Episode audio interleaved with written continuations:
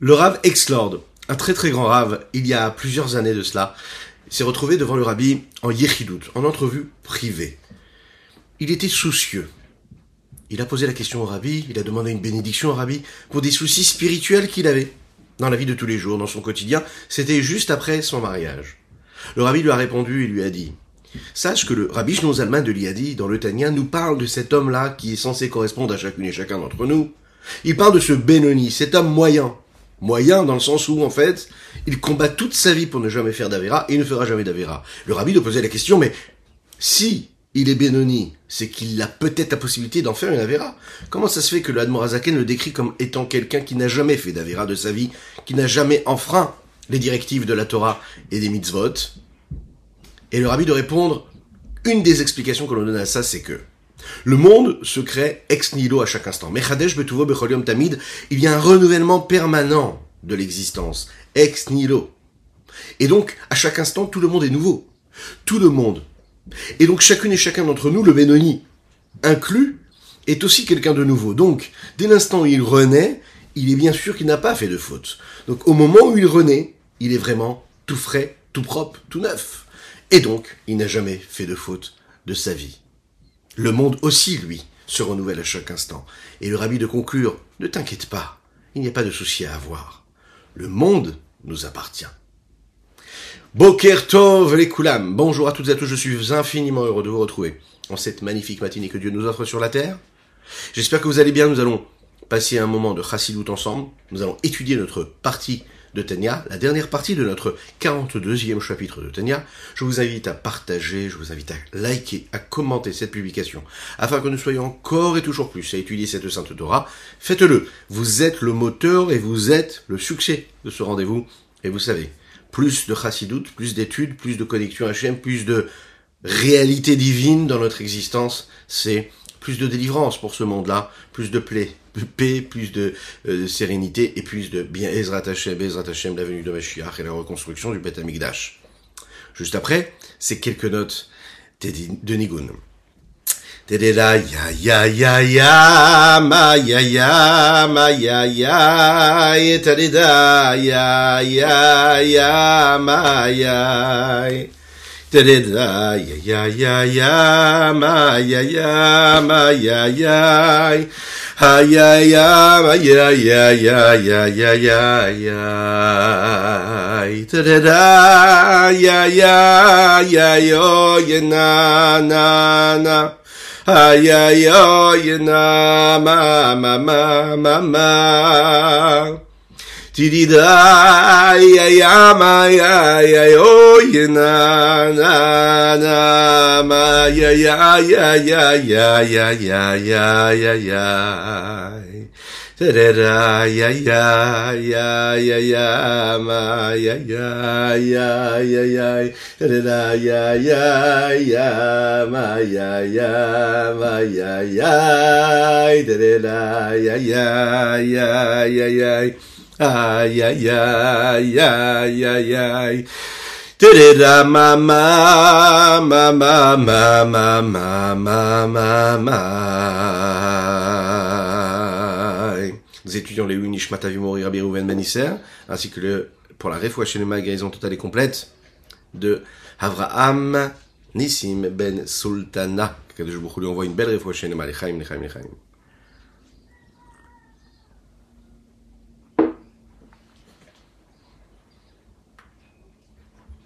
Dans notre dernier cours, nous avons étudié ensemble le principe même de ce qu'était la vue d'Akkadosh Baruch Hu, la vue intérieure, la vue extérieure, comment est-ce que Dieu scrutait et savait ce qui se passait. On a compris aussi qu'il fallait que nous, nous réfléchissions et que nous approfondissions, la, les, oui, oui, approfondissions l'idée même qu'Akkadosh Baruch Hu nous regarde et nous scrute. Qu'est-ce que ça veut dire? Ça veut dire qu'on doit penser, réfléchir, approfondir. Penser à la grandeur d'Akkadosh Baruch Hu. Nous l'avons dit très souvent, à chaque moment de la journée, il faut trouver un moment, quelques secondes, prendre conscience de la réalité divine. Prendre conscience de la grandeur de Dieu, ça fait naître automatiquement en nous un sentiment, comme le dit le Rabbi dans le Hayom Yom, un juif qui réfléchit à la grandeur de Dieu dans son cerveau, ça fait naître dans son cœur l'envie de l'aimer et de le craindre, et donc automatiquement d'agir en conséquence et de faire tout ce qu'il faut pour faire ce qu'il faut, et donc ensuite il a une réussite totale, il a la bénédiction d'Hachem, ce qu'on souhaite à chacune et chacun d'entre nous, Dites Amen, n'hésitez pas, dites-le dans les commentaires, dites-le en live ou en replay. Si je prends conscience que Dieu me regarde, et que moi aussi je regarde Dieu, comme nous l'avons dit, c'est ce roi-là qui est vu par l'intermédiaire de ses vêtements, et Dieu c'est celui qui est vu à travers tous ses agissements, toutes ses créatures, toutes ses créations, et quand je vois quelque chose qui a été créé par Dieu, je vois donc Dieu, l'expression de Dieu. Et à travers tout ce que nous avons développé dans le chapitre précédent, mais aussi dans notre chapitre, nous avons essayé de trouver la solution à un problème, une problématique qui s'est posée. Étant donné que la crainte de Dieu, c'est la première étape qui nous permet d'avancer dans le judaïsme, la crainte de Dieu, comment est-ce qu'on peut réveiller en nous la crainte de Dieu, alors que c'est la première étape? Comment est-ce que je peux réveiller une crainte alors que je n'ai rien eu avant qui m'a donné envie d'avoir cette crainte-là, par exemple? Comment est-ce qu'on réussit à réveiller la crainte de Dieu, précisément, quand en réalité, quand on regarde la Torah, on en parle très très peu de cette crainte de Dieu. On parle de plein plein de choses, mais de la notion de crainte. Précisément, surtout quand on a vu dans la Gemara, qu'on a l'impression vraiment que la ira, c'est quelque chose de... A priori, la crainte, c'est quelque chose d'assez facile, d'assez banal à avoir. La réponse, elle se tient en un seul mot, la hitbonenut, ce qui fait partie du service de Dieu d'un homme, d'un chassid, d'un juif. La hitbonenut. La réflexion, l'approfondissement, l'élargissement intellectuel. Approfondir, réfléchir beaucoup. Pas juste comme ça, réfléchir pour s'imprégner d'une grandeur de Dieu. Un mot, réflexion. Pour arriver à un sentiment de crainte de Dieu, il faut passer à un processus qui est long, qui est profond, qui est intérieur. Je réfléchis à deux points essentiels globaux. Je réfléchis au fait qu'Akkadosh Baruch Hu me regarde et me scrute à chaque instant. Et je pense aussi à ce fait-là que j'ai la possibilité de le voir à travers tout ce qui m'entoure dans le monde. Deux choses. Un, savoir que Dieu me regarde. Deux, que je peux le voir, moi aussi, je peux le scruter et le regarder. Dès l'instant que je vis dans cette réalité-là, je suis tranquille. Puisque je je m'élève, j'évolue, je grandis. Et donc je fais grandir en moi la connexion à Dieu. Et cette connexion a fait naître de l'amour et de la crainte. Et donc mes agissements correspondent à cet amour et cette crainte de Dieu. Oui, mais... si seulement nous pouvions toujours réfléchir. Il y a différentes façons de réfléchir, d'approfondir la réflexion. Mais pour avoir la réflexion comme il faut, aboutie, il faut avoir une capacité de réflexion. Il faut avoir un cerveau disponible, il faut avoir un cœur qui ne soit pas bouché, il faut avoir un cerveau qui ne soit pas bouché. Et on sait très bien que souvent, les problèmes de la vie de tous les jours bouchent un petit peu ce sechel, cet intellect-là qui est à la disposition de chacune et chacun pour réfléchir à Dieu. Et quand il se bouche, eh bien on a malheureusement l'impression de ne pas pouvoir réfléchir. On sent que tout est bloqué. Il y a différentes façons aussi de le bloquer, cette réflexion. Parfois la réflexion peut être là, mais ça va être une réflexion qui va être faussée par l'intérêt personnel de la personne, par son amour propre, par son orgueil, par sa quête de désir, de plaisir. La réflexion aussi, elle peut être empêchée, bloquée. La réflexion pure, c'est pas si facile que cela. Et on peut aussi, dans des circonstances aussi, ne, dans des, dans des, parfois ne, ne pas avoir même les outils pour cette réflexion-là. Pas savoir dans quelle direction on doit aller. Alors, une des réponses que nous a donné, c'est qu'il faut étudier beaucoup la Hasidut. La Hasidut, elle donne de la matière à réflexion. Il y a aussi réussir à faire en sorte que cette réflexion, elle soit pérenne et qu'elle soit productive. Pourquoi ? On peut réfléchir, souvent, tous les jours, de longues minutes, et avoir l'impression qu'après cette réflexion, le changement ne se fait pas, ne se crée pas. Il y a quelque chose qui va se poser en nous, un sentiment d'amour, de crainte de Dieu, un sentiment, une envie, un désir, un souhait de sérieux, et pourtant on se laisse après embarquer par le flot de la vie de, du quotidien de chacune et chacun. Qu'est-ce qui fait que cette hitbonenut, cette réflexion, elle soit productive, et elle puisse agir et se connecter au réel? Alors, il y a des questions sur cette réflexion. C'est un mot, ça a l'air simple. Mais comment on fait? Un élément de réponse déjà, hein, c'est que cette réflexion, quand on l'a eue, même si après, dans la vie de tous les jours, dans notre quotidien, on a l'impression d'être déconnecté de cette réflexion. Et que notre, notre vie de tous les jours, chaque moment, tout ce que nous faisons, c'est un combat pour réussir à rester dans cet état d'esprit que nous étions dans cette, lors de cette réflexion, à savoir prise de conscience que tout est Dieu autour de moi, prise de conscience que Dieu regarde tout ce que je fais. Mais en fait, petit à petit, il faut le savoir, ça s'imprègne en nous. ça reste en nous. Ça fait partie de notre oxygène. Même si on n'a pas l'impression de le voir, c'est présent, c'est là. C'est ça qui nous regarde, c'est ce que nous regardons. C'est ce qui nous, petit à petit, nous propulse. Et un jour, on regarde sur le rétroviseur comme ça, et on se dit « Waouh, j'en ai fait du chemin ». C'est-à-dire que cette hitbonenut, cette réflexion, cette remise en question, cette constatation de la présence de Dieu dans ma vie, petit à petit, elle s'installe.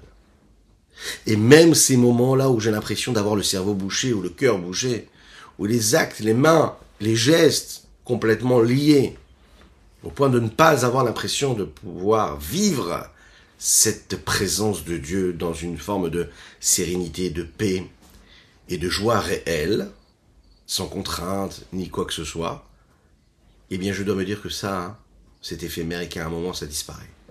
Petit à petit, ça s'estompe. Parce que la force de la prise de conscience, de la hitbonenut, de la réflexion, c'est qu'elle transforme l'homme petit à petit.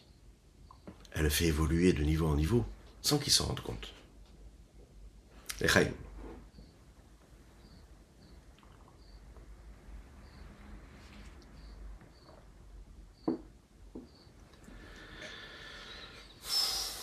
Pour cela, on va utiliser ce que le Rabbi Shneur Zalman nous a donné, et les différentes étapes. Première étape de la réflexion, il faut investir du temps, du temps, réellement, hein, du temps de penser. Maintenant, le temps, on ne peut pas le trouver physiquement, pas toujours. Ensuite, il faut du temps physique, mais du temps aussi émotionnel, que l'âme soit disponible, que le cerveau soit disponible. Ensuite, qu'est-ce qu'il faudrait faire ? Quand on réfléchit et qu'on n'arrive pas à réveiller le sentiment qui est la deuxième étape, c'est-à-dire le cœur, on pourrait se dire que la réflexion n'a pas été productive. Pour cela, il faut savoir que c'est tout à fait normal. Des fois ça marche, et des fois ça marche pas. Des fois la connexion se crée, parfois elle ne se crée pas du tout. Comme dans l'éducation d'un enfant, quand on, par exemple, on a des principes d'éducation, d'accord ? On a une vision, on a Une,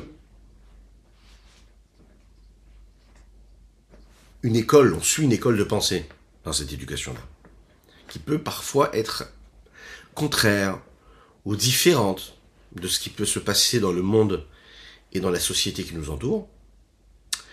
Cette éducation, on doit la donner, on ne peut pas la donner de manière partielle. On va devoir respecter toutes les règles qui sont données par cette école de pensée-là. Dès l'instant où on va choisir juste un élément de cette éducation, et pas d'autre, eh bien il se, cela pourra créer un déséquilibre ou des manquements chez l'enfant qu'on est en train d'inculquer cette éducation. Il faut réussir à faire en sorte que cette éducation soit complète, et pour qu'elle soit complète, il faut respecter toutes les règles. Dans la réflexion d'Akkadosh Baruch Hu, c'est pareil. Si tu veux arriver à trouver du temps physique, mais du temps aussi psychologique, moral et sentimental dans ta journée, pour réfléchir à Dieu, il faut que tu sois dans une forme de prédisposition à cela. Tu ne peux pas y entrer dans cette réflexion par effraction, en enfonçant la porte et en voulant constater, réfléchir et, et faire grandir en toi l'amour et la crainte de Dieu. Tu dois te mettre en condition. Les Chaïm.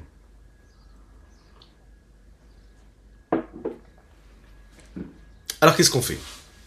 Alors nous l'avons dit déjà, il faut s'entraîner, comme la Emuna, Milashon les Amen, c'est-à-dire s'entraîner, comme un sportif qui s'entraîne, s'entraîner à croire en Dieu, s'entraîner à voir Dieu partout, s'entraîner à scruter chaque élément qui nous entoure, de se dire voilà je vois Dieu, voilà je vois Dieu, s'entraîner à se dire voilà Dieu qui me regarde, donc je ne peux pas faire n'importe quoi, je ne peux pas dire n'importe quoi, je ne peux pas manger n'importe quoi, je ne peux pas dormir n'importe comment, je ne peux pas travailler n'importe comment, Dieu est là, il me scrute, il me regarde.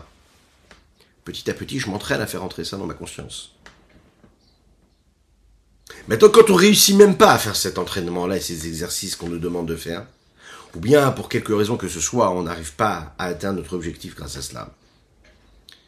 Alors, le Rabbi Shneur Zalman nous a dit, fais rentrer quelque chose en toi qui est l'essentiel, qui est la base même de tout service de Dieu, ce qui s'appelle le Kabbalat Ol Malchut Shamaim. Prendre sur soi le joug de la royauté céleste. Ça veut dire quoi, prendre sur soi le joug de la royauté céleste? Et vous savez, c'est comme un bœuf sur lequel on met un joug. Et lui, il va pas se poser de questions. Il va avancer, il va labourer les champs. Il est là pour ça. eh bien on doit être un petit peu ce bœuf-là. Ça fait bizarre de le dire. Mais tous les jours, quand on va faire le Shema Israël, on va dire à Kodesh Bokhou, je prends sur moi le joug de la royauté céleste. J'ai compris, j'ai pas compris, j'arrive à réfléchir, je n'arrive pas à réfléchir, ça c'est autre chose. C'est une autre façon, c'est une autre dimension de mon service de Dieu. Mais, il y a une chose qui doit être vraie, et qui ne doit jamais changer, qui doit toujours être constante avec moi en permanence, c'est cette Kabbalat Ol. C'est-à-dire, sache que Dieu, je prends sur moi le joug. J'arrive pas à ressentir, je n'arrive pas à réfléchir, ok, il y a plein de raisons pour cela. Maintenant, c'est pas le moment de l'analyse. Maintenant, c'est le moment d'agir. Et maintenant, je prends sur moi le joug de la royauté céleste. Il y a une différence entre la crainte de Dieu qui dépend de la prise de la, de, du joug de la royauté céleste, pardon, et la crainte de Dieu qui est la crainte du ciel parce que c'est la crainte du ciel, je crains Dieu. J'ai fait une démarche, je prends sur moi le joug, ou bien non, juste je constate la présence de Dieu. C'est pas pareil.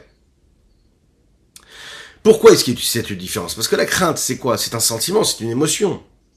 Alors que prendre sur soi le joug de la royauté céleste, c'est que j'impose quelque chose dans mon être, à ma personne.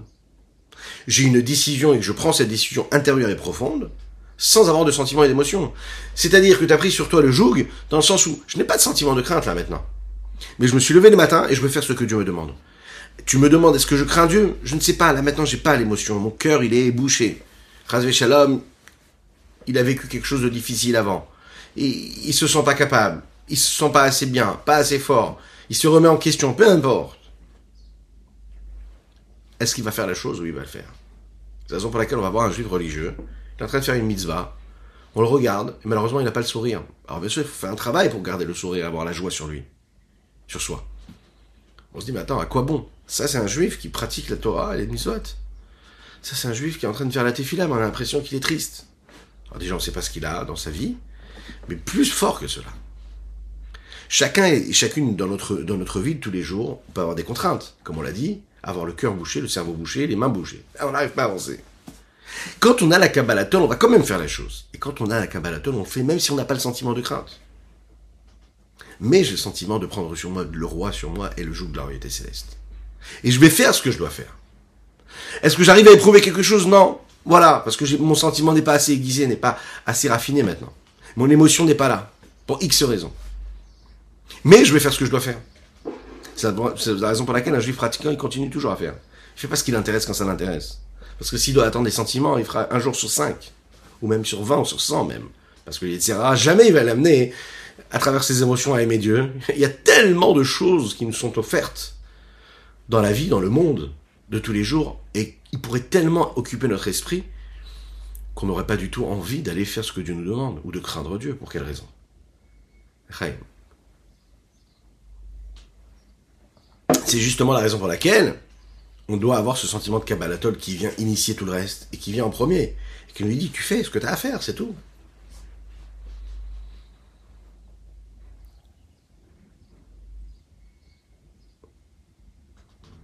L'avantage, quand on sert Dieu de cette façon-là, non seulement c'est ce qui va être le starter, et qui va faire redémarrer la machine de réflexion, et qui me permet d'aimer Dieu comme il faut, de craindre Dieu comme il faut à travers mes sentiments, mais aussi ça me permet d'accomplir ce que Dieu nous demande à travers le verset « Va'avadetem et Hashem Elokechem ». On le dit tous les jours dans le Shema Israël, vous devrez servir votre Dieu. Avoda, Avoda c'est un Eved, Eved c'est un esclave, il sert son maître. Eh bien on doit le vivre de cette façon-là quelque part. T'as pas réussi à avoir les sentiments, les émotions, c'est pas grave, fais ce que t'as à faire. Et je vais développer ensuite le sentiment des craintes de Dieu, et je vais avoir la réflexion. Mais cette ré- réflexion, je vais l'avoir après avoir eu cette prise de joug de la royauté. C'est-à-dire que j'accepte de faire ce que j'ai à faire. Ensuite, je vais réfléchir, je vais essayer de réfléchir. La particularité, la supériorité qu'a la Kabbalat Ol, c'est celle qui, en réalité, permet à l'homme de se renforcer et de nous faire tenir dans chaque situation, partout, tout le temps. Elle nous permet, cette Kabbalat Ol, de faire ce que nous avons à faire même si on n'a pas toutes les raisons et on n'a pas les sentiments, les émotions pour le faire. Dans chaque situation, elle nous accompagne. Est-ce que je vois Dieu? Est-ce que je ne le vois pas? Est-ce que je le ressens? Est-ce que je ne le ressens pas? Est-ce que je prends sur moi de faire ce que j'ai à faire ou pas? Non. Mais je le fais. C'est comme le cheval, vous savez. Il sait qu'il a un cocher. Quand il voit le cocher arriver, il se met tout de suite en position. Il sait qu'il va devoir avancer. Est-ce qu'il comprend pourquoi? Non, comprend pas pourquoi. Il a un instinct. Un juif doit être un petit peu ce cheval-là. Ça fait bizarre de le dire, mais c'est un petit peu ça l'idée. Akkadosh Baruch Hu, c'est le Baal Beit. C'est lui qui dirige le monde, c'est lui qui dirige notre vie. Lui, il sait ce qu'il faut qu'on fasse. Il comprend ce qui est bon pour nous. Nous, on ne comprend pas. On a des questions sur ci, sur ça, sur notre vie. Et pourquoi j'ai eu ça, pourquoi j'ai pas eu ça, et cetera, et cetera. Oui. Mais Dieu, lui, il sait, il connaît, il sait pourquoi tu es là à chaque instant. Il renouvelle ta vie à chaque instant. Il s'est passé ce qui s'est passé avant ça, maintenant, chaque instant, le monde, il se renouvelle. Donc toi aussi, tu te renouvelles. Donc tout peut être joué maintenant à partir de cet instant qui est en train de passer. Et on n'a pas eu le temps de le dire que déjà, il y a un nouveau qui se présente. Donc tu peux tout changer de tout au tout. Ah, t'as pas l'émotion, t'as pas, t'as pas le sentiment, et sache que tu es comme ce cheval-là, qui quand il voit se profiler son cocher, tout de suite, il est tout de suite, euh, euh, euh, euh, euh, voilà, il se met, il se met en disposition, il fait ce qu'il a à faire. L'homme, il doit être pareil, de se dire, Dieu, il est là. Ah, maintenant, je dois faire ça, je fais ça. Euh, maintenant, je dois faire la Tfila, je fais la Tfila. Bien sûr qu'après, on va me demander, attention, n'agis pas comme un robot. Faut que tu comprennes, faut que tu réfléchisses. Mais ce que tu dois faire, tu le fais. Donc, comme un robot, oui, tu vas te lever, tu vas aller faire ta tefila. Comme un robot, tu vas faire ta bracha avant de manger. Maintenant, travaille pour que ta bracha soit avec une kavana. Travaille pour ce que tu manges, tu le manges avec une bonne kavana, une bonne intention, et cetera, et cetera, et cetera. Cette prise du joug de la royauté céleste, on la prend trois fois par jour. Le matin, le midi, le soir. Mais pas seulement. On la prend aussi dans les différentes dimensions de l'homme, de ce qu'il est, de l'expression de sa personne, dans la pensée, dans la parole et dans l'action. Au moment du Kriyat Shema, on prend sur nous le joug de la royauté céleste, dans la pensée, dans la parole. Et lorsque l'on va faire la Tefila de la Amidah, le Shemoneh Esreh, alors à ce moment-là, on va se prosterner physiquement et marquer cette adhésion-là, et marquer cette inclinaison et cette soumission à Akkadosh Baruch Hu, comme une personne qui prend un joug sur soi et qui se courbe. Nous le montrons et nous le matérialisons avec notre corps, également au moment de l'Amidah, les Chaïm.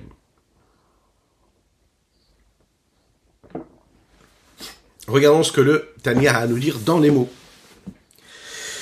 Il faut toujours se souvenir en permanence le langage de nos sages de mémoire bénie. Kabbalat Ol Malchut Shamaim, ce qui est dit dans la Gemara brachot, le traité Talmud brachot.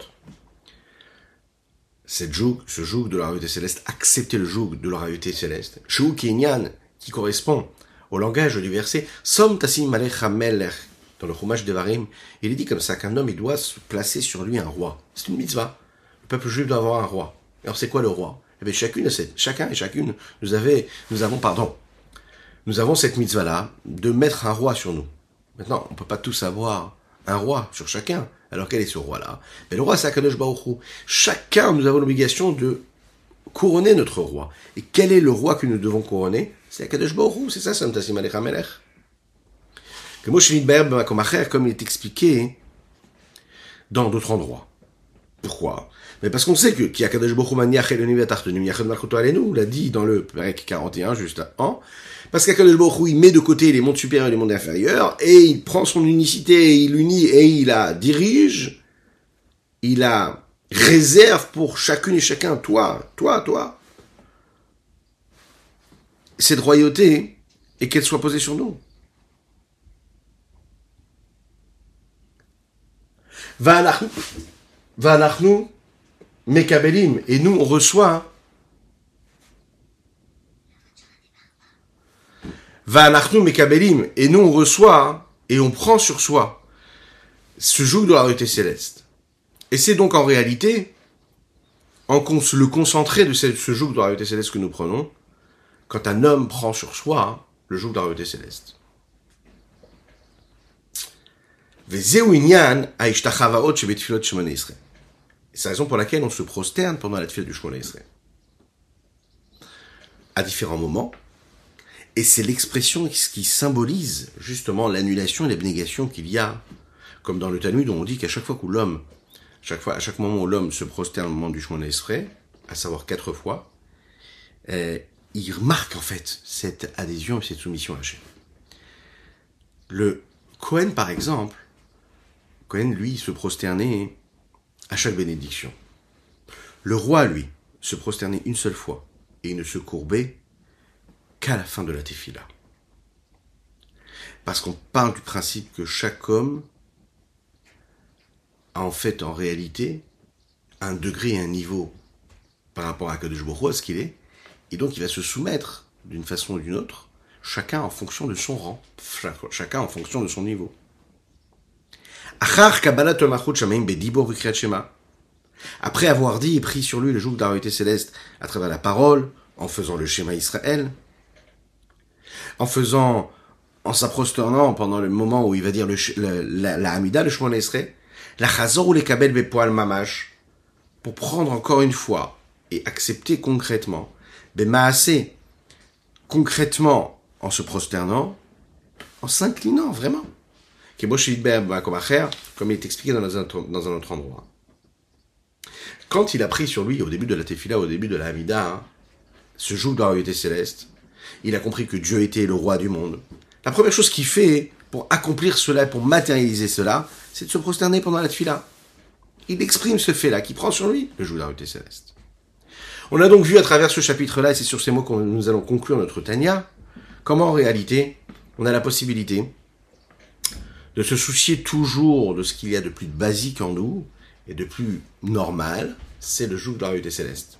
Prendre sur soi, savoir que je suis là pour faire ce que Dieu me demande, et que peu importe ce qui va se passer, peu importe si je vais tomber, si je vais me relever, peu importe si j'ai un niveau, j'aurai toujours la possibilité de me relever encore une fois, de encore une fois me concentrer sur l'objectif de mon existence, c'est de voir Dieu partout, et moi-même prendre conscience que Dieu me regarde.